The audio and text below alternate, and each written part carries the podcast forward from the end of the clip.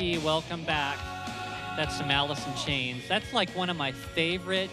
Actually, I think that is my favorite, like what would be considered hard rock band. I, I just love. It's kind of a strange name too, Alice in Chains. Yeah, I don't. Your, mic not working there. Apparently there, there you are. There you back. Okay. Yeah, I, I don't know, and that's called Man in a Box. Man in the Box. See, I never listened to that growing up. I was more of a Motown kind of guy. Yeah, I like that too. So- Yeah, it's it's funny. I listened to I listened to the classic hard rock more now than I did when I was younger. Mhm. It's strange. I, I like it better now. It's I know it's strange. amazing how you just adapt. Your, your, right? your taste change. They do. they Anyway, do. everybody, welcome back to KDAZ, Albuquerque's Conservative Talk, 96.9 FM, 700 AM. Listen anywhere on conservativetalkabq.com. And I am sitting here with Ant Thornton, the candidate for lieutenant governor. And we've been having a fantastic conversation today with uh, him and his, and his wife, Glenna. So anyway, we're going to talk a little bit about. I, I talked about before the break. I talked about the VCI, the Vaccination Credential Initiative. You need to keep an eye on that because that's going to be the next form of tyranny that they're going to want to bring down on us. Trust, trust me, they are working on that really, really hard behind the scenes. They've got all these distractions going on with the war in Ukraine. And um, COVID has apparently gone away. Uh, apparently, time being. all you have to do is start a war, and then COVID goes away. Right. Yeah. So anyway, so and you are very familiar with digital currency and one thing I mentioned about the VCI thing, and I also talked about how the government is pushing this concept of a government digital dollar, which I did my own research on this on digital currency. The digital dollar idea that the governments are talking about, and I Canada's well underway with pushing mm-hmm. this. I, I mean, Canada's like gone all out tyranny but is very very different than the thing like you hear about with Bitcoin, which is one of the better well well known digital currencies that are out there right now. The difference is is that the digital dollar that the government is talking about would be centralized, which means that basically the government would have control over everything you do financially. And we're already talking about the IRS tracking all of your transactions. yeah, that this that's the whole difference between, I and I think people are going to be assuming that it's the same as the other cryptocurrencies, like we talked about Bitcoin, Ethereum, um, you know, Litecoin, those kinds of things. All of those are based on what's called distributed ledger technology. There is no central authority. Um, this allows peer-to-peer transactions to occur. I can send money to you uh, without having to go through any kind of central bank or anything like that to, to send you funds. And that's the beauty of the cryptocurrency uh, revolution that's been happening over the last uh, 10 years or so. Um, now that it's happening and it's occurring um, more freely, the governments across the, uh, the world are looking into this and they're saying, hmm, this seems to be a real good way to, to do transactions easily, and you can track those transactions. Why don't we make our own currencies digital as well? The only problem with this is that it's going to be centralized, and now they can track every transaction. It would be put on a ledger, but that would be a centralized ledger, and they can track every transaction you will ever do for the rest of your life. And the bad thing is, because it's centralized, they can also prevent you from buying something if they don't want you to buy something. So they could basically stop all of your uh, currency transactions and prevent you from purchasing anything that you might want to purchase. Well, and not only do they know every cent you spend and where you spend it, but they know where you are at all times. That's correct. Because every time you do a transaction, it's like swiping your credit card. It it gets recorded and they know where that terminal is. So this would be a way for them to keep track, of you, every movement where you go. So we do not want digital currency from the, from a central bank or from a, from a, a country. That's something we do not want. Uh, this, this is why cryptocurrency was created in the first place because they recognized that uh, um, the current monetary system was failing, and and Bitcoin basically says we- we're not going to produce. You know, money freely, and now we're starting to see the impacts of that with the inflation. In fact, I just heard just yesterday that the inflation rate right now in, in February was 7.9 percent, almost 8 percent. So that's huge, and Yeah. and and and it hasn't been that high probably since the um, what Jimmy Carter. Jimmy Carter Carter days. So we're starting to get into these areas when, it, and when inflation starts hitting double digits, it's really, it's already starting to impact people's lives who are on fixed incomes, but it's going to be even more so uh, as this happens, as, as, it, as this inflation rate increases. And I see nothing in the Biden administration that is, is doing anything to stop it. Uh, they still No, it's wanna- like it's intentional. Right, And, and I think it is. I think it is too. I do too. Yeah. Because eventually, if no one can afford to live on their own, guess what? They're going to be dependent on the government, which is exactly what they want, where they want you. One way or another, they're going to control all of your resources and control what you can and can't do. And they're trying to do it through all these different means. So we need to be aware of what's happening, what the big agenda is, and understand um, we got to start putting people in, in these positions to, to turn this around and to fight against it. Yeah. Yeah. So that's, how, that's what I see what's happening right now.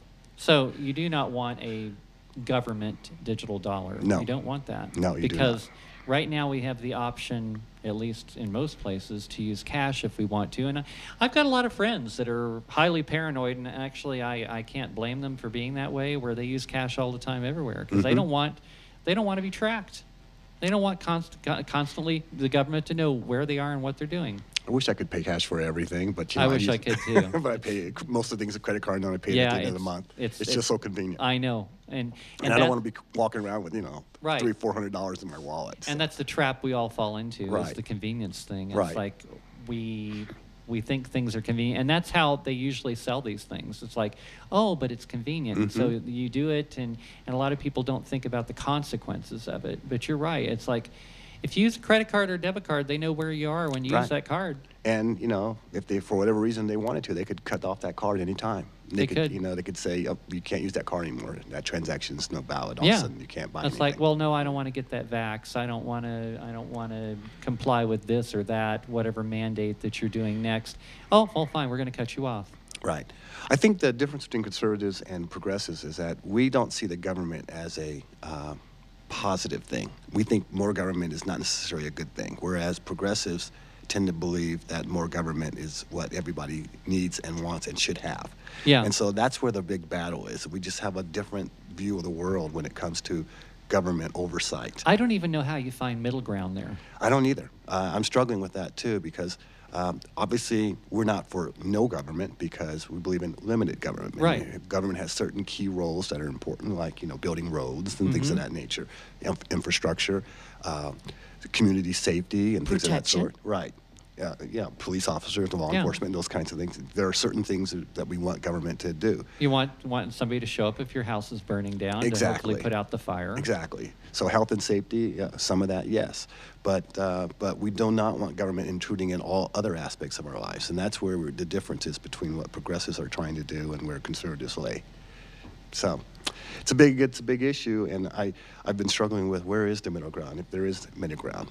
I don't know. I don't think there is because I, I've, I've always used the analogy if someone gave you uh, a bag of M&Ms and they said, there's 100 M&Ms in here and only two of them are poison. Are you going to eat that bag? I think a lot of people would. You think so? Well, they're doing it now with the vax. Well, that's what I'm saying is Yeah. if you know there's two poisonous that could kill you in this M- bag yeah, of but 100 there's so many M and M's and they're so tasty. And, Exactly. And there's this big, huge jar of them, and there's thousands of them in there. And No, it's I like, said 100. Oh, a hundred of Yeah. well, I said hundred of them. there's Yeah, 100 I don't know. and It's two are like- bad. Two, yeah, you two might are have to think a poisonous. little bit about that one. Yeah, but you say, well, sure. it's only it's only a little bit of poison. So the the question I'm really asking is, is there a compromise between candy and poison? What's the compromise? When you know something is poisonous to society, Yeah. it's hard to compromise on that, and and that's Yeah. what we're seeing. We're seeing a lot of the policies that are being put in place are poisonous to society, and we disagree. And so we're going to fight against that because there is no compromise when you're when you're adding poison to water. Where's the compromise? Well, just a little bit of poison. It's okay. It's just a little bit. We'll just, a put a little bit. Well, you know, that goes back to my initial premise that I talked about at the beginning of the show, though, is choice. Right. That's like, okay, I am totally okay with you making bad decisions in your own life.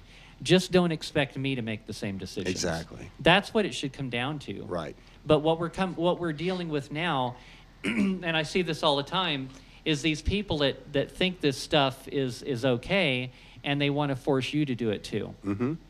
It's not okay. It's not enough for them that just they are doing it. No, they got to make you, You do, do it it too. too. And I don't even understand that mentality. Uh, do you have any any understanding of that mentality? I don't. I, I don't. Do you, hun? No, well, I always laugh, always go, you know, the left always says they're so tolerant. Only if you do what they say. Only if you do what they say. That's Exactly. right. You And- know, one of these days, I'm going to have somebody that's a psychologist come on the show with me, and I'm going to ask them a question like that, and, and hopefully maybe they will have an answer to this because I do not understand that mentality at all. Why you want to force somebody else to do something that Right, you're doing? right. right. Why would you want to do that? Why? Why? Why do you care? Yeah. Why And- do you care? And that's what America's about, is Right. making your own decisions. Right. You and I made different decisions. Yeah. Now, I wish I hadn't made my decision, but I, I, I told her not to. I said, don't get it. Don't I do know. it. So, He I know. And, And, we, uh, we had a long discussion we had a, about we, it. we, we prayed on it, and I We said, did. you can do what you feel is necessary. I said, I'm not going to do it. I'm just not going to do it. I made a decision. I looked at, I said, it's an experimental vaccine, and I think they're experimenting on us. And I just felt like I'm not going to do it right now. People, other people who want to try it, fine, go for it. I'm all with you, all the way, but I'm not doing it. Well, you know, the powers that be that are involved in this whole thing behind the scenes, Bill Gates and a lot of Yeah. these other people, they they've been preaching for years that we need to have a lower population in, in the That's world. right. right, And depopulation is something that they really strongly believe in. right. What's that doctor's name that was, uh, remember the uh, mayor of Chicago? And he said, never let a good thing go to. Oh, never let a Never good let a crisis. crisis Yeah, go to what's waste. his name? And he had a bro- Ezekiel. Ezekiel. Uh, Yeah. And his was all about if you're not productive in society, it's time for you to move on, so Move to on. speak. You know, you know, move on. That so you have the Move on to where exactly? Well, I wonder. well, They want To the great it's- beyond. Yes, to the great beyond.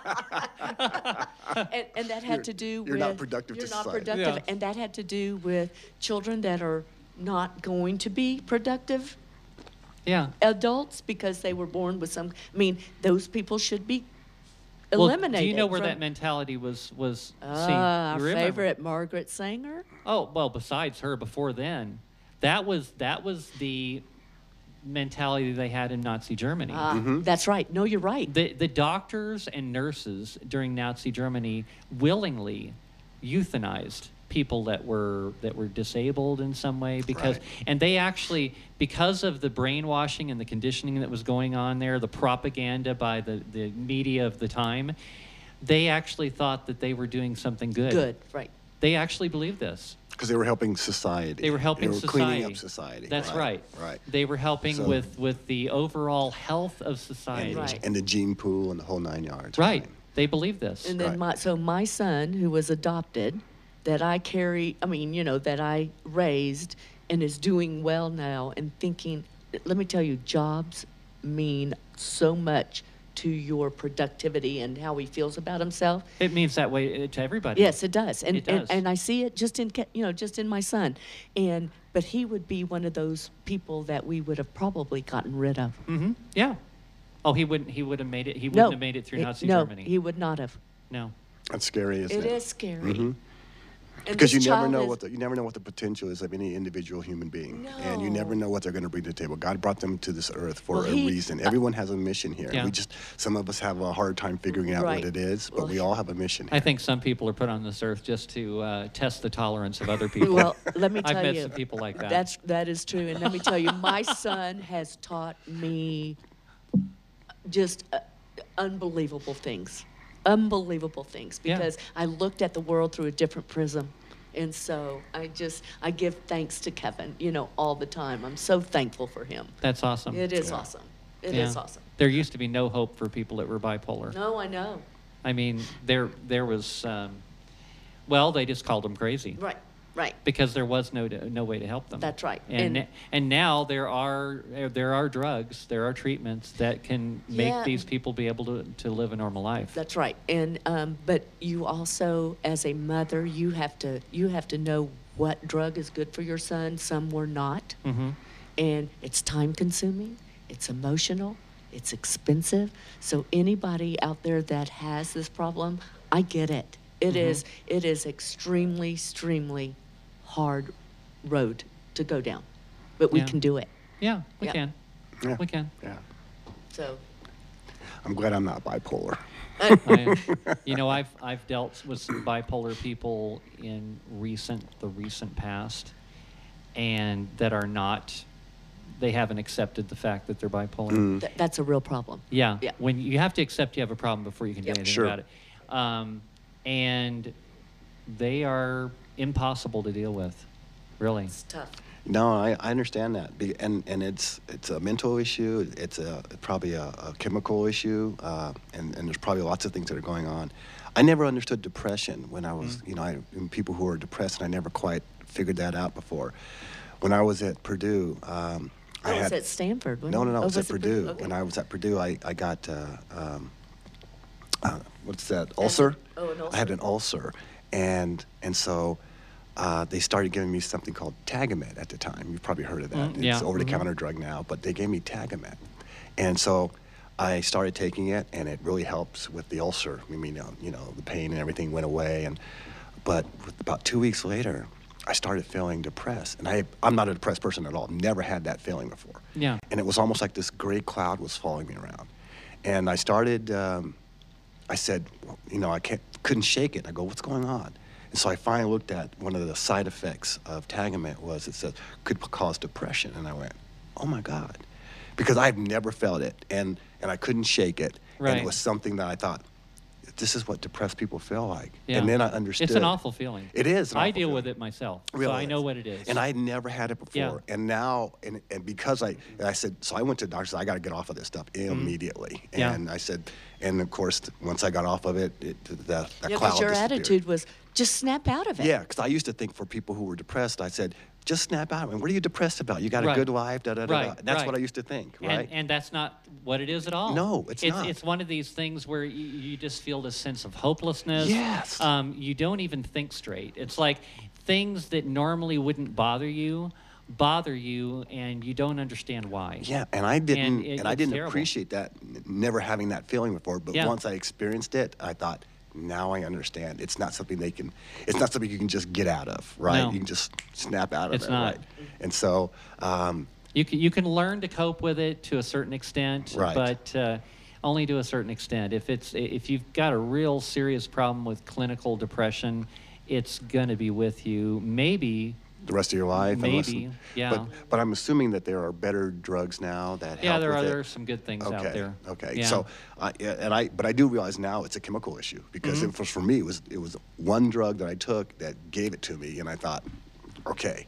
I now know what it is, and I said, and it, you can't snap out of it. No. And so it is a chemical thing, and so I, I recognize that. So it gives me an appreciation of other mental illnesses that people may have. Um, you know, not understanding it before, but now I get it that these things need to be dealt with in a, in a, in a in a, in a way that respects the individual and allows them to uh, find help because it is uh, something that it's not it's not of their own uh, um, it didn't happen because they you know they were willingly wanting to be depressed. Right. so anyway it was, a, it was an education for me uh, and i'm glad i got off of that particular drug. But now because of that i don't take drugs at all anything i mean ask my wife she's she's the pharmaceutical person in the family i mean she's got every pill you can think of and, and You're the pharmaceutical person. I am the pharmacist. and I and I have and I take nothing for anything because it seems like whatever it is, I there's a side effect. a so side I, effect, so I just don't take anything. I, I try to stay healthy, and, and if I'm sick, uh, the most I'll take is a Tylenol or an aspirin. That's about it. yeah. So Well, good. That is good. That is good. Yeah. Good for you. So, I was. Have you guys seen that thing going around about how there is suspicion that Justin Trudeau is actually Castro's illegitimate son? I, I I don't I don't pay attention. to that. I'm too busy campaigning, but I've I haven't I think I've Okay. heard something about that Okay, somewhere. Hold on. Is that I I want you to see this. I have this on my screen on my computer. Look at this. Tell me if you don't see the resemblance. Oh, God. wow. Are we talking dead on? yeah, it could be. Dead on. It could be. His It illegitimate, be. his illegitimate son. Huh? Yes. It- yes. Speaking of Trudeau, have you ever noticed that weak men can be powerful and destroy, which is exactly what he has done. Oh yeah. And he's a weak man. totally. Yeah. So it's it's to me. He's a that's- tyrant. It's that- over overcompensating. Apparently, he takes after his daddy. Yeah, apparently. It would if that- appear because I mean I'm looking at this picture. I mean the nose So is, is there any- identical, the lips are identical, the eyes are. id- I mean it, his, it looks exactly. He looks exactly like Castro when Castro was younger. So, is there any relationship back there? Is there any relationship uh, either with uh, His uh, mother was in the area during the time that she got pregnant. in in in Cuba? Yes. Really? Yes. Okay. Okay. I, They're- they're- I'm not going to comment one way or another because I have no idea. This is Yeah. all news to me. Yeah. What's the word y'all use? You can never, you can't deny or confirm. yeah. Um, yeah. Official. I'm, I'm looking at this. I'm looking at this. but the pictures do seem to suggest something, I- right? It does. I mean, you you looked at it yourself and you thought the same thing I did. it's weird. So this is going around right now. That's as a as a potential. Uh, Yeah, and you know, let me read a little bit from this this article I saw here. It is a fact the Trudeaus were in the Caribbean in spring 1971. It is a fact they adored Castro. It is a fact the Trudeaus were swingers. wow. Wow. That's So- just almost too much information now. Yeah. Um Margaret Trudeau, Pierre Trudeau, and Fidel Castro were all notoriously sexually promiscuous. Margaret Trudeau was a partier who unquestionably had sex with men while married to Pierre. Nobody knows if Pierre objected. So, I don't know. Don't even think about it, Ant. So, so the possibility is there. I mean, they were in the same proximity, and and they they were big fans of Fidel Castro. well, there you go. Well, yeah, it's an easy. They can do a drug test. It'd be pretty easy to, I know. or you know, not a drug test, a blood test. A DNA, test. Yeah, DNA test. DNA test. Yeah, They could. They could. fi- They could do. I mean, you could do his ancestry real quick, and you could find out. Well, So, if if they wanted to dispel this rumor, they would they could do that, but they haven't done that. interesting. Yeah. Oh, you know, an interesting thing too. We were talking about the VCI.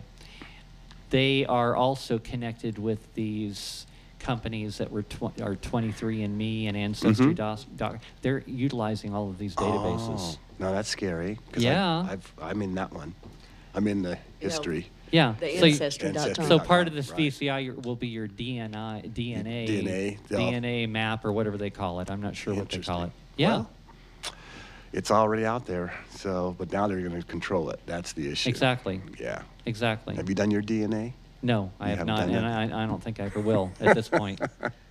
Um, I did because we could only trace our, our family history down to Virginia, and then after that it stops because obviously they didn't track. Uh, um, you know, obviously we were brought over as slaves from Yeah. uh, from Africa. Yeah. And so when we did mine, uh, I found out that it was um, um, Western Africa, and and Ivory Coast. The Ivory Coast, yeah, and- and which is where the slave trade. what was going on. and Right. so we could trace it back there, but then I found out that I'm like, um, I have like five percent Irish and twenty percent uh, English, Uh, British Isles. British Isles, and then uh, and then the rest is like uh, Ivory Coast Island, Nigeria, and And Uganda. No, that- it was so And it was pretty interesting, especially That is sin- interesting. because especially since it did. I go, I go. It only went to Virginia, and I go, Ant, don't you find that fascinating? "Mm, No, not really. No, I, I, we were. I, I always tell her. I said, "Yeah, we're probably some king or queen walking around the beach on the Ivory Coast, and then somebody said, "Hey, you want to get on the boat ride to America?" And- okay. yeah. Okay. Well, okay, Yeah. yeah. Yeah. What's over there? But you have to remember the name Thornton is It's an a English name. name, which is exactly uh huh. yeah. You're the only Thornton I've ever known. Really? Yeah. Yeah. No, it's a pretty much a solid English name. Yeah. Oh, is it really? Uh-huh. Yeah. Interesting. And so that's where that's where he got it. wow. It's pretty so wild, we probably some slave master walked into the back room somewhere back Could in the day, and uh, so that's what happened. But but yeah, we did trace it because we could we can go back about six generations, Right. And, and then it stops in, in Virginia, and that's as far as we can go. So everything else we had to do ancestry to figure out. See, I've never done. I've never done that. I've been curious, but I've never done that DNA test, and now I don't think I ever So will. do, do, are you? Do you know where your parents came from? Um, well, they're European. I know that. Right. And I think, if I recall, I think they said that we have ancestry in Germany and Mm, So my wife is all German. Yeah, I'm pretty pretty German. yeah, kind Yeah. of that area of Europe. Yeah, That's all I know. right. okay. So I, I, don't wanted know. I, I wanted to find out something interesting, like you know, like I, some exotic place that I was from. I'm- Yeah. I'm, not. I'm No, not. you're no, not. no, at all. No. You're just Yeah. very you're just very ordinary. Yep, very ordinary. Just, uh, yeah, Yeah, she, just. was, she was hoping she was I was- hoping I for wanted to some have- royalty from Denmark or something. Yeah. I kind of wanted to have some Italian or something, you know, a little Latin in me, and no, mm, got nothing. Um, So so Ant, what do you think about the convoy that's uh, now in D.C.? I think it's great. I, I saw a, a, a clip of, uh, I guess some of the truckers met with uh, Ted Cruz uh, up in D.C. and they sat down with them and they were just kind of talking about why they're doing this. And, um, you know, basically they just want to be, you know, sort of like libertarian, just leave us alone, let us do our job. Right. And that, that's really what this is all about. It's about getting back to, you know, our individual freedoms again. And so, uh, fully support what they're trying to do and the message they're trying to get out. And, and if they really wanted to do damage to this country, they could, because it was Yeah. the truckers that saved us during COVID. They were Oh, the totally. ones. They were the ones moving uh, materials around the country. They were the ones that, uh, you know, getting product in the door, helping with the medicines, moving those around. They were the heroes that kept this country up and going. And so the truckers, we need to send a really strong appreciation to what they bring to the table. And now to turn around and now make the heroes uh, and make them out to be the bad guy because they don't want to take a, a, a mandated vaccine uh, is ridiculous. They're leaders of a movement. I love them. Yeah, exactly. They This is- really are. So this is, uh, you know, and and you know, people are waking up again. I believe uh, um, they've got a good message, and people are following it. So Did Did you hear the thing where Petro gas stations were saying that they weren't going to serve any of the? I people in heard the that. I, convoy? I just Yeah. and just saw a headline, but I didn't read Yeah. the article. So. And so what happened was it went viral all over the internet, and Petro decided to back down really, on that. Yeah, yeah. Oh, well, it should. And then the state of Illinois. I saw that too. yeah, I saw they were headline. saying, "Oh, well, you're not going to be allowed to come through Come the through state of Illinois Illinois." Nazis. Th- exactly. Jake I and El- hate Illinois Nazis. That's right. Jake and Elwood Blues. Remember that? Oh, n- oh no, is that the from the Illinois Nazis. That's right. Ah, Illinois Nazis. I hate Illinois Nazis. there we go. That's perfect. It is. Yeah. And they so are. they- that's one of my favorite movies of all time is All the Blues time. Brothers. They're- it's the best. Oh my. God. You've seen the Blues Yes, Brothers, yes, right? Oh yes. Oh my God. Every time I watch that, I It's just die laughing. It's It's, so funny. is. It but I love the scene on the bridge where they get to the bridge and the pe- and, and you've got the Nazis on the bridge blocking the bridge and all the people are protesting and they're yelling and they got their signs and stuff like that. And and these guys, these Nazis are up there on the bridge and then they've got their megaphone going. And then Jake and Elwood, they're sitting in their car and a cop comes by and they say, Hey, what's going on? And uh, he, they said, "Oh, it's the Nazi party," and and that's when they say, "Oh, I hate, hate Illinois, Illinois Nazis." I just had to throw that one in there. So hey, we're at the thirty uh, the thirty minute mark. We're going to come back after the break, and we're going to do Q and A section with uh, Ant Thornton.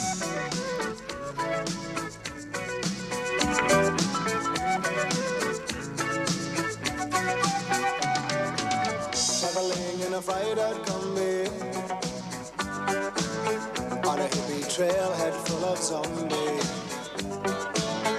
I met a strange lady, she made me nervous. She took me in and gave me breakfast. And she said, do you come from a land down under? Where women go and men wonder. Can't you hear, can't you hear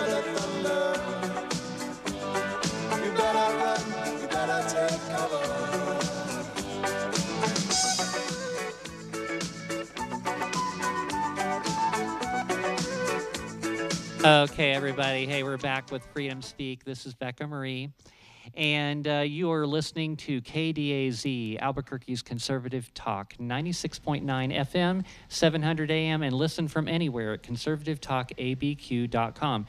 I'm sitting here with Ant Thornton and his wife, Glenna.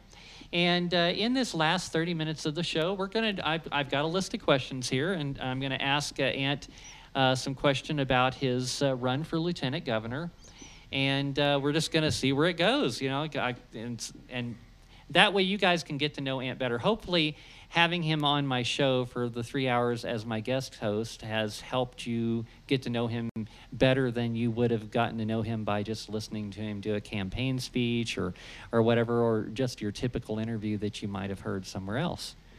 So, Ant, So, I'm gonna ask the first question. What what makes you think you're qualified to be lieutenant governor?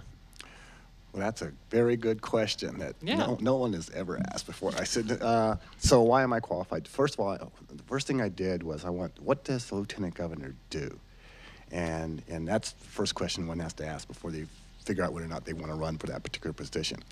So the key roles there are actually two major roles that the lieutenant governor does. Number one, serves as the president of the Senate, and um, and as the president of the Senate, you basically are there to uh, not only just do Robert's rules as they're doing the bills, but also you can serve as the tie vote breaker. Uh, and but if you really work the, the Right, it makes you position- president of the it makes Senate, you yeah. president of the Senate. Right, right. But uh, the real work is as they're building legislation and working in the subcommittees. Last year, I served in the 60-day session as the as an analyst for the Senate side of the House of the of the uh, the Senate. And one of the things that I did was uh, I've actually got to analyze bills as they were coming through. And, and it would summarize that in- information for the legislature so they could, wouldn't have to read the entire bill. Like say, here are the key points, da da da da da da. So I learned how to do that. So I also saw how they make the sausage, and I saw how the subcommittees work and how decisions are made there.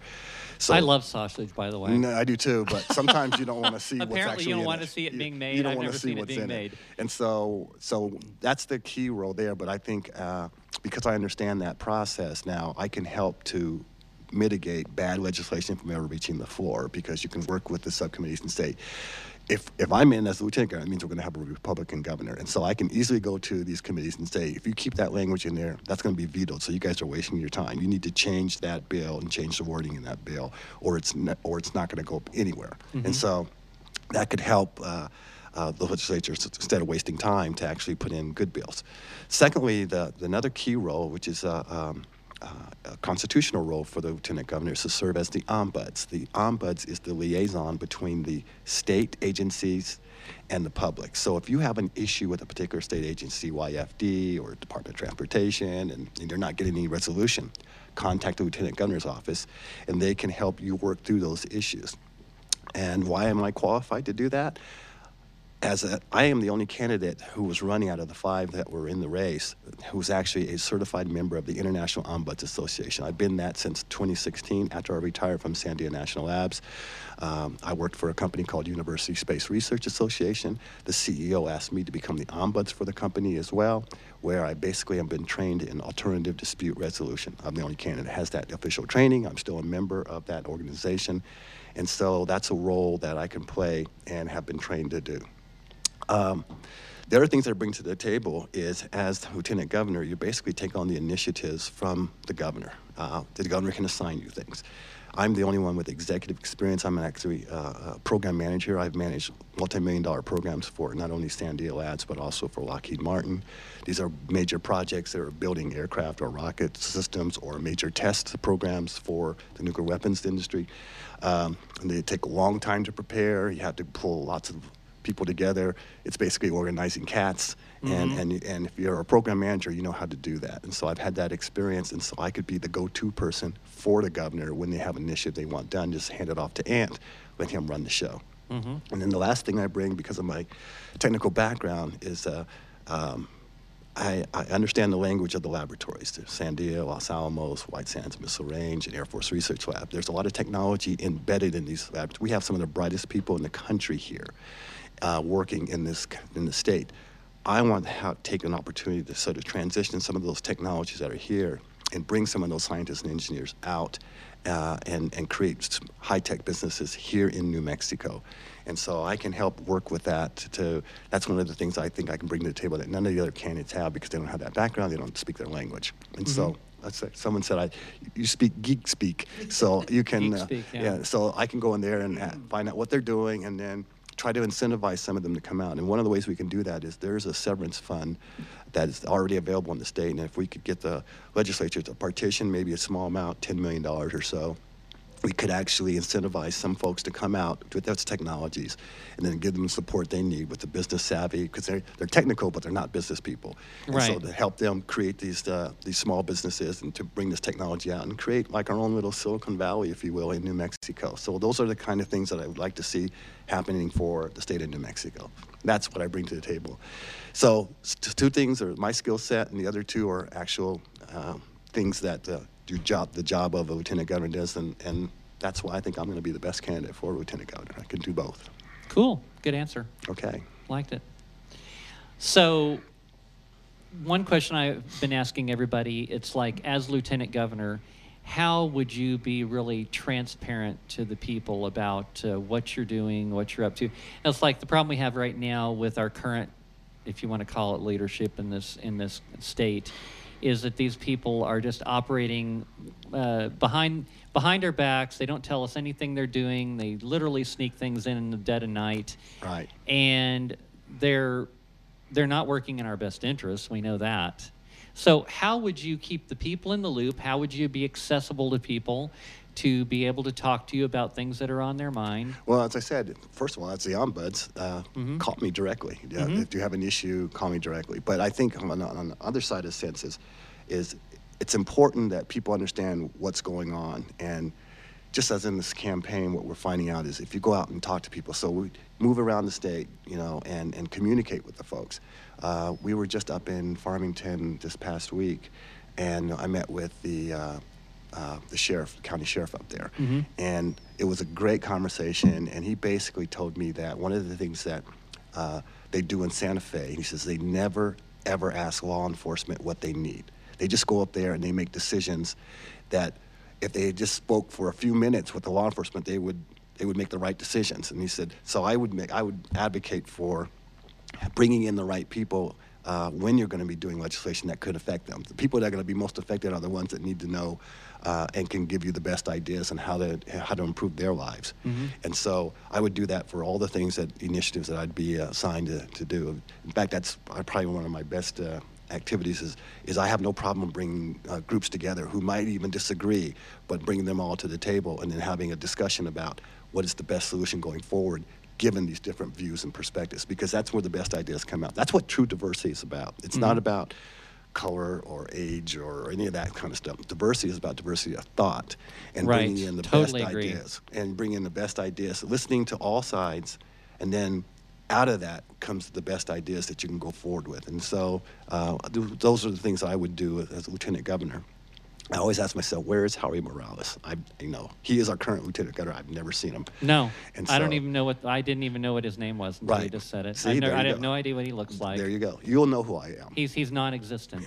exactly. Yeah, he's And I- never I- showed up anywhere. I, I think one of the things it's it's the lieutenant governor position is an underutilized position, and I one of the things I hope Yeah. to do is to make sure that I can be if they if they use me correctly, whoever the governor uh, candidate that wins, they use me correctly, you will you will know who I am because I will be out there doing things that are going to improve the, the the lives of New Mexicans. Yeah, here. you know, if I was the governor, I would consider my lieutenant governor as like my right hand man. Thank you. Exactly. You know, it's It- like, hey, you know, I've got this thing I want to get done. Uh, let me delegate this. to you. Exactly. I want you to run with this. Exactly. Now, I won't be a Kamala Harris because apparently, when you give her Oh things, she doesn't know what to do with them. Yeah. You, know, like, you give her the ball, and then she doesn't know She's how to dribble it or fumble it or what to do with it. Yeah. Oh my gosh. but she's had no no real executive experience either, so she has no idea how to get things done. Yeah. All right. Good. So let's see. I had on my quest- list of questions here. What would you like to get done? Is there anything that you didn't talk about that you'd like to get done? Oh, there's a, lots of things I'd like to get done. I, I, I think I used the three E's, uh, Okay. just to make it easy. First, education. Second, enforce the border. And then election integrity. If I had my druthers, these are the kind of things I'd like to work on over the course of my uh, term as, as lieutenant governor. So education obviously is a big deal um, because we're 51st. We've got nowhere to go but up. And so I'd like to, uh, I'd like to help uh, get to the voucher system where the money goes with the child. and Totally agree. Universal school choice kind of thing. Um, on enforcing the border, uh, first we should get our National Guard back back down there to support, uh, you know, ICE and and the Custom Border Patrol, and help those folks. And Now let me ask you on that on that topic. I've heard people, uh, somebody I can't remember who it was mentioned this to me the other day, but Uh, National Guard, okay, that's a great idea, but how do we pay for that? Yeah, would have to. It would have to come out of the state budget. Yeah, Mm-hmm. unfortunately, it would uh, because the federal government's not doing their job. No, they're not. So they're not going to pay for it, and so we would have to do it, and we'd have to make some priorities. But I think uh, border control is, is a priority. This is our state; it's our home. I don't allow people just to walk into my home, Mm-hmm. And if I have to have security to make sure you don't walk into my home, I'll do that. Yeah. And so that would be a priority. We'd have to. Uh, do. So I have no problems with that. Yeah, Okay. it would have to be paid for through. We'd have to take out something from somewhere else. Right. Um, but we've got to we've got to have our own home in order first before we can even start to think about how we're going to uh, improve it. Right. And so that's I'm very very solid about that. And, and again, because I believe the human trafficking, drug trafficking, sex trafficking, all those other things that are happening at the border as a result of these people coming in is something we've got to get control of as well. And, and, and a lot of our crime is probably related to that as well. So, Right. so the border control is a big deal for me. Okay. And then the last one is election integrity. And this is where I want to bring some thought process around. We, we talked earlier about blockchain technology. Right, yeah. One of the things I'm interested in is blockchain voting. And, uh, and, and so the concept is rather than having a central site where the voting tallies go into and we don't know how they're getting manipulated, what we have is a distributed ledger of hundreds of computers during a vote coming in. All the precincts have their own, and then uh, and then what you do is you have a basic uh, ballot that has a unique signature on it, and you have uh, voter assigned ID number. And so when you vote, the ledger, which is distributed, they look at that and it says, "Has this ballot ever been used before?" Nope, it's a good ballot. Has this person ever voted for? Nope, they're, a good voter. Therefore, that gets added to the chain and that and then distributed to all the ledgers. And the beauty of having a distributed ledger technology for voting is you can then go back and query the system with your QR code, which is unique to you, and then you can, it will tell you exactly how you voted. So you will have that that information available to to basically confirm your vote and your transactions. And so if we can go to blockchain voting. Uh, I'd like to do that, and I'd like to get the legislature to pass a bill to do prototyping in a small town, you know, Clovis, uh, pick a pick a town, where we could try it at a mayor Beta race. test it. Baby test it first, Uh, uh, prototype it. Unlike unlike the way we did on the latest convention the Republicans had, in which we didn't beta test Right. the uh, Exactly. voting Yeah, work out there, and that just completely work out all the kinks, yeah, and and then, and then once you've kind of done that, you can expand it from like a city race to do the district level, eventually do state level. And personally, I believe that blockchain voting is essentially going to be how we're going to be doing federal elections at some point in the future. It will be the way we do I've- because I've got a question. So right now, everything just goes to one ledger, one, one central, central. site, and that's where the That's where it's manipulated. Is that right? That's where we think it's manipulated. We've been Right. unable to prove that because we're not sure how the votes are tallied. so if it goes to distributed ledgers, all these computers have to confirm that that's a valid vote, and then they bring it on, and then they, once they confirm it, that's kind of how the cryptocurrency technology works. You don't need a central location to make things happen. Uh, the, the, the technology is such that the computers confirm that it's a valid vote, and then they add it to the chain, and that ledger gets distributed to all of them. So you can't manipulate it. It makes it easy for people to vote because now you can vote from home, you can vote from your phone, you can vote from your computer, or you can go to the ballot like you normally do, and get printed out your unique unique ballot and then go vote. So you're saying embrace technology Yes, instead, instead of, of- being afraid of it. Exactly. Okay. You know, the only the only problem I can see with that is that people have developed a mistrust for technology. I know, I know, And it's- uh, that's why everything that has happened over the past several years, people have gotten to where they don't trust technology. And the problem is, a lot of people, especially older people, uh, you and I, don't fall into that category because we're both engineers. right, right. You know, so we keep up to date on stuff. Sure. And it's like so all of this stuff that a lot of people that aren't engineers where they don't keep keep up to date on things, it's like they just fall behind and they're still But kind of th- living in this the is 70s. this is the beauty of it, though, because if you're used to just going down to the poll and voting, you Mm-hmm. can still do that. Yeah. Yeah, it's just that that ballot is going to have a little unique little QR code on it or something. That's, going to be the challenge, though. I'm just Right. telling you, that's going to be the challenge. Understood. Yeah. Understood. So anyway, um, So those are the things. That, those are the three things. Uh, like I said, enforcing the enforcing the border, election integrity, and education are kind of the key areas. If if I had my druthers, uh, again, who knows? Once we get in, the priorities may change based on the governor's own personal uh, Yeah. boundaries and Yeah. things that they want to get done. But I would work with them to make sure that I could get some of these in. in By the way, I'm going to have well. Audrey Trujillo on with me uh, Secretary of this State. coming week. We're going to do a go. one-hour special during the week, and I'm Okay. going to be interviewing Audrey. So Yeah, I haven't had that conversation with Audrey about uh, Yeah. election integrity Yeah. and stuff, but once she gets in, we, we will definitely have that yeah, conversation. for sure.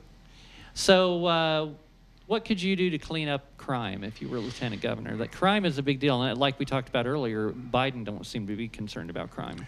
Yeah, and and, and uh, so, so like I said, I just met with the, the sheriff of, of San Juan County, and I'm planning on going down to Roswell and, and meeting with the sheriff down there, hopefully next week.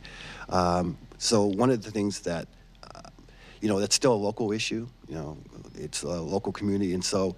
Um, you have to ask yourself, can we support them with their budgets? Most of their budgets that, that the county sheriffs have right now is, is through their own gross receipts tax. They get a piece of that, and that's, that's how their budgets are currently funded. Um, but like up in San Juan County, he told me just recently that they still have 17 openings. They're having a hard time finding people to come in to take on the deputy positions. Um, and, and it's not necessarily the pay, although the pay is pretty good, $24 an hour or something like that, he said. Um, but when you think about it, are you, with all the um, rules and regulations they're putting on and the lack of qualified immunity and things of that sort, are you going to put your wife on the line for like $48,000, $50,000 a year?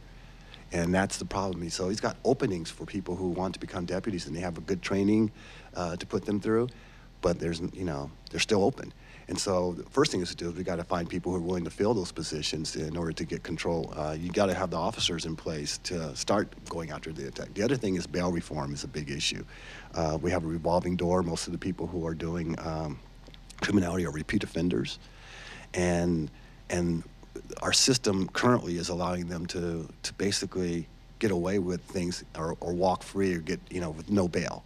Essentially, and so they're back on the street doing it again. I mean, we hear about people and and, and car accidents and drunk drivers who have been repeat offenders, and eventually they kill somebody because they're allowed to, you know, there's no three strikes and you're out kind of thing in the state. We need to change that. We need to have uh, judicial uh, bail reform going on so that if we got rid of just the repeat offenders, our crime rates would probably go down tremendously. It's the repeat offenders that are Yeah. causing most of the Yeah. problems. So there, I don't think there's a silver bullet. I can't say there's one thing that we can do that would change the crime in this. You know, um, the lack of education. Again, people you know get out and and they don't they don't have an opportunity for jobs. There's no jobs here. Uh, so what do they do? They go to crime, and uh, and and that those are the kinds of things. So it's it's a it's a holistic approach. There's more than it's uh, you know, like I said. There's no silver bullet to to fix all these problems at once. You know, this problem you're talking about with the qualified immunity with the police, I think that what is needed, especially, what was that uh, police officer's name where she got in trouble for drawing her gun instead of her taser? I can't remember. Right, right, Right. And So I think one thing that is probably lacking right now with the police is a lack of training and a lack of ongoing training. Mhm. And I think that a lot of these problems could be solved. It's Basically, you know, they receive the training, and the police officer is told that if you follow the procedures we have taught you in your training, you'll be and okay. and you don't deviate beyond these, you will be absolved of any guilt of any anything that may happen. So if you follow all the procedures and and at the end of you've done everything you can do and ultimately you end up drawing your weapon and killing a suspect, you are absolved of responsibility for that because you did follow your training, you did what you were supposed to do. And I, and I think this training it has to be thorough and it has to be ongoing. I agree, but and, it- but there's also always going to be a circumstance that they haven't trained for, Right. Because there's going to be an incident, and so now the question is, would a reasonable person have done the same thing in that particular Mm-hmm. situation? And and I think that's where the qualified immunity becomes. If it's a first time event where there's never been any training on that, because you know who would have expected Right. something like it's that? like, whoa, I didn't see that coming. Right, Yeah. exactly. Then, then that person uh, usually should be given qualified immunity because it's the first time and there's no training that could have of, of, of, of given them the training to expect that kind of a scenario. Yeah. And so, and I think the law still allows for that. Um, but once that precedent's been set, once someone has done something and reacted to something that wasn't in, in quote the training, then um, that becomes the next precedent. And so, So that's why you need this continuous training, as you said, because Yeah. these things are going to always Right. I mean, like the police officer that drew her gun instead of her taser. It's like Right. that should be like an automatic reflex. Right. Like, oh, this happens. You just know where that is. You don't have to look for it. You know where it is. You know where to reach for it. Right. Um, and she obviously was not well practiced in that she was calling, she was yelling, "Taser, taser, taser!" But Yeah. she put out her gun. Right. And so, yeah. Right. So yeah, it's scary. right. So. Uh, I mean, being a police officer nowadays is is uh, think about it. These are people who really want to help the community. They're going in. I don't. I believe this. Sure, there, there are probably there are bad people in every profession, Mm-hmm. uh, but I don't think that's the majority of the folks. And I think this whole defunding the police uh, monitor that's been going on from the left is something that's crazy. Uh, we need to be we need to be more giving them more funding so that they can do more training and uh, and hire more police officers so that the community can be safer.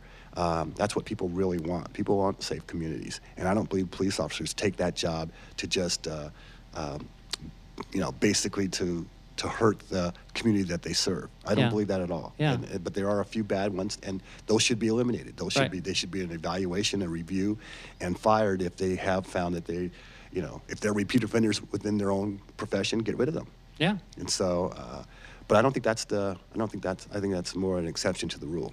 Yeah, I do too. So, So the governor's done a darn good job of destroying business in this state. Yes, she has. And one comment I've made before is that I would imagine that anybody coming into this state with the idea that they want to start a business would be extremely fearful, knowing that at any time the governor could just shut them down and they could lose everything.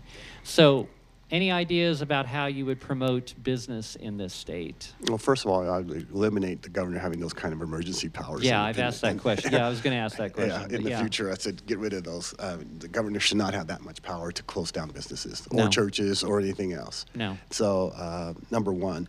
But I think our whole tax system needs to be reformed here. Our gross receipts tax, I know it helps the municipalities, um, uh, but it's so convoluted and so complicated that that makes things really, really tough. And it's a pyramid scheme, and too. It's a pyramid scheme, yeah. It's, And I can tell you why, as a, tax. as a small business owner that hires contractors, I can tell you how it's a pyramid Right. scheme. Right. They have a they have a GRT, then you got to add their GRT on top of Right, that. right. And so it just goes. It gets charged over and over Right, and over right. again. So that's so they're dipping into your pocket at every level of of, of the business. Right. And so that's a that's a big deal. Um, so I think the tax reform would be a, a, a good start. The other thing is, you know, there's probably a lot of regulations. Uh, I know, for instance, in oil and gas, there are a lot of regulations and permitting that make it very difficult for folks to to explore uh, for for for new uh, oil and gas types of things, and and that's something that we'd also need to uh, to look at and review.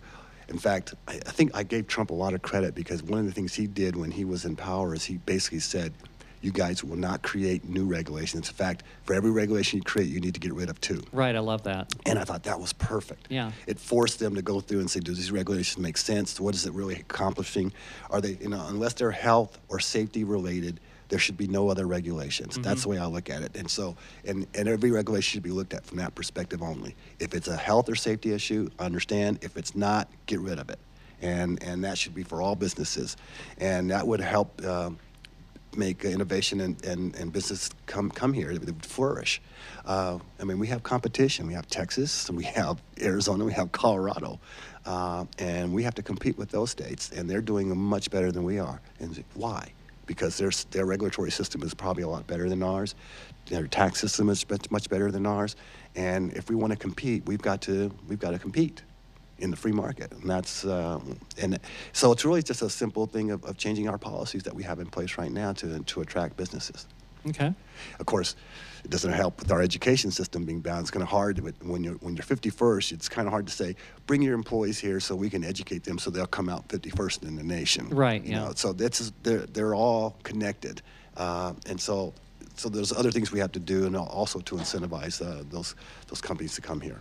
But It's all about jobs. It is. So Yeah, it is. Um, so, anything you want, just a, a couple minutes, just to wrap any things you want to Well, no, you mention know, that and- you haven't already I- mentioned? I told I told my wife when we came here. I said, I don't, I can't talk for three hours. I said, I said, I'm, Surprise! I can I can't. I said, I don't know what the heck we're going to talk about for three long hours. And I go, but it's been it's been fun. I don't think I have anything more to add unless you had any. Glenna, how about you? Well, I, can I tell you a real Yeah, fast go- story about go him? for it. Um, you know, Ant wanted his mentor was uh, Neil Armstrong, right? Not my mentor. Or not your your idol. My idol. idol, yeah, idol. we- You only wish you could be your Yeah, mentor. yeah, right. Yeah. exactly. So, um, Ant in 2015 won the Distinguished Alumni Award. Okay, which is really like only one percent from Purdue wins that, which was really cool. Mm-hmm. That's awesome. It was awesome. So we go up there, and guess what? He's on the same wall as Neil Armstrong. Neil Armstrong. Oh my gosh. Okay, that made his day. And I patted him and said, "Okay, good job, honey." But the best part about that uh, that night, that evening, we, he went to a mixer, uh, like a meet and greet for minority engineering students, Uh-huh. and um, just talked about his time and how important it is that if you get into Purdue, you are one of the best in the nation. And he talked to he talked to them for a while. This young lady afterwards came up to him and said, "Can I talk to you?" And she was quitting. Her mom was picking her up the next day to go home because she didn't think she could. She wasn't deserving to be there. Right. She stayed. She graduated. She called Ant when she graduated. And I said, You know what? You're on the wall with Neil Armstrong. But you know what the best part about that day was? That young girl changed her life. Yeah. And it was awesome. And Yeah. it was all because, and it was, it was one of those God things. You just, we, we kind of just walked into it, Mm-hmm. happenstance, and it was just, um, it Well, was she she called me to the side because it was I spoke to the entire crowd, and then she came up to me afterwards, and, and this young lady said, "Can I talk to you?" And she starts crying, and she said, "I've I've called my mom, and I just don't think I can stay here. This school's really too tough and really hard." And, and I thought, um, I said. I said, listen, they brought you here for a reason. You can do this. And I said, and I said, when you graduate from Purdue, the doors will open for you. You'll be surprised how many places you can go because you've got this degree from Purdue University. And I guess she decided to stay. And I didn't know that at the time. And then uh, I heard from her like three or four years later, and she had graduated. She's working for an, arch- uh, an architectural firm in, in um, Awesome. Chicago. And and so it was a it was a big yeah, deal. but that's a life changing thing, and Yeah. that's what I like about it. Well, Ant Glenna, that's Yes. just about a wrap. All right. So, anyway, I want to thank you for being on the show today. I think it's been awesome. It's Thank been we a you. lot had of fun. We had a lot of fun. And so I want to say I've got um, I've got three advertisers that have jumped on board to promote to uh, sponsor my show. Good for you. already. and I got more on the way. And so I want to say that if you've got a freedom friendly business out there, this is the place to advertise. Come here. Advertise on this station. Support this show and many others like it. Want to send me comments or suggestions? Email me at BeccaMarieNM at gmail.com. Check out my new website, freedomspeakwithbeccamarie.com, where you can listen to replays of the show, have access to useful resources, follow, like, share, far and wide. I'm being censored. You can also check out my posts on Facebook, Rumble, YouTube, SoundCloud, Telegram. Freedom is essential. Liberty and freedom are rights, not privileges. It's time to stand up, tell the Marxists and those helping push their agenda, hell no, we won't comply. We are the resistance.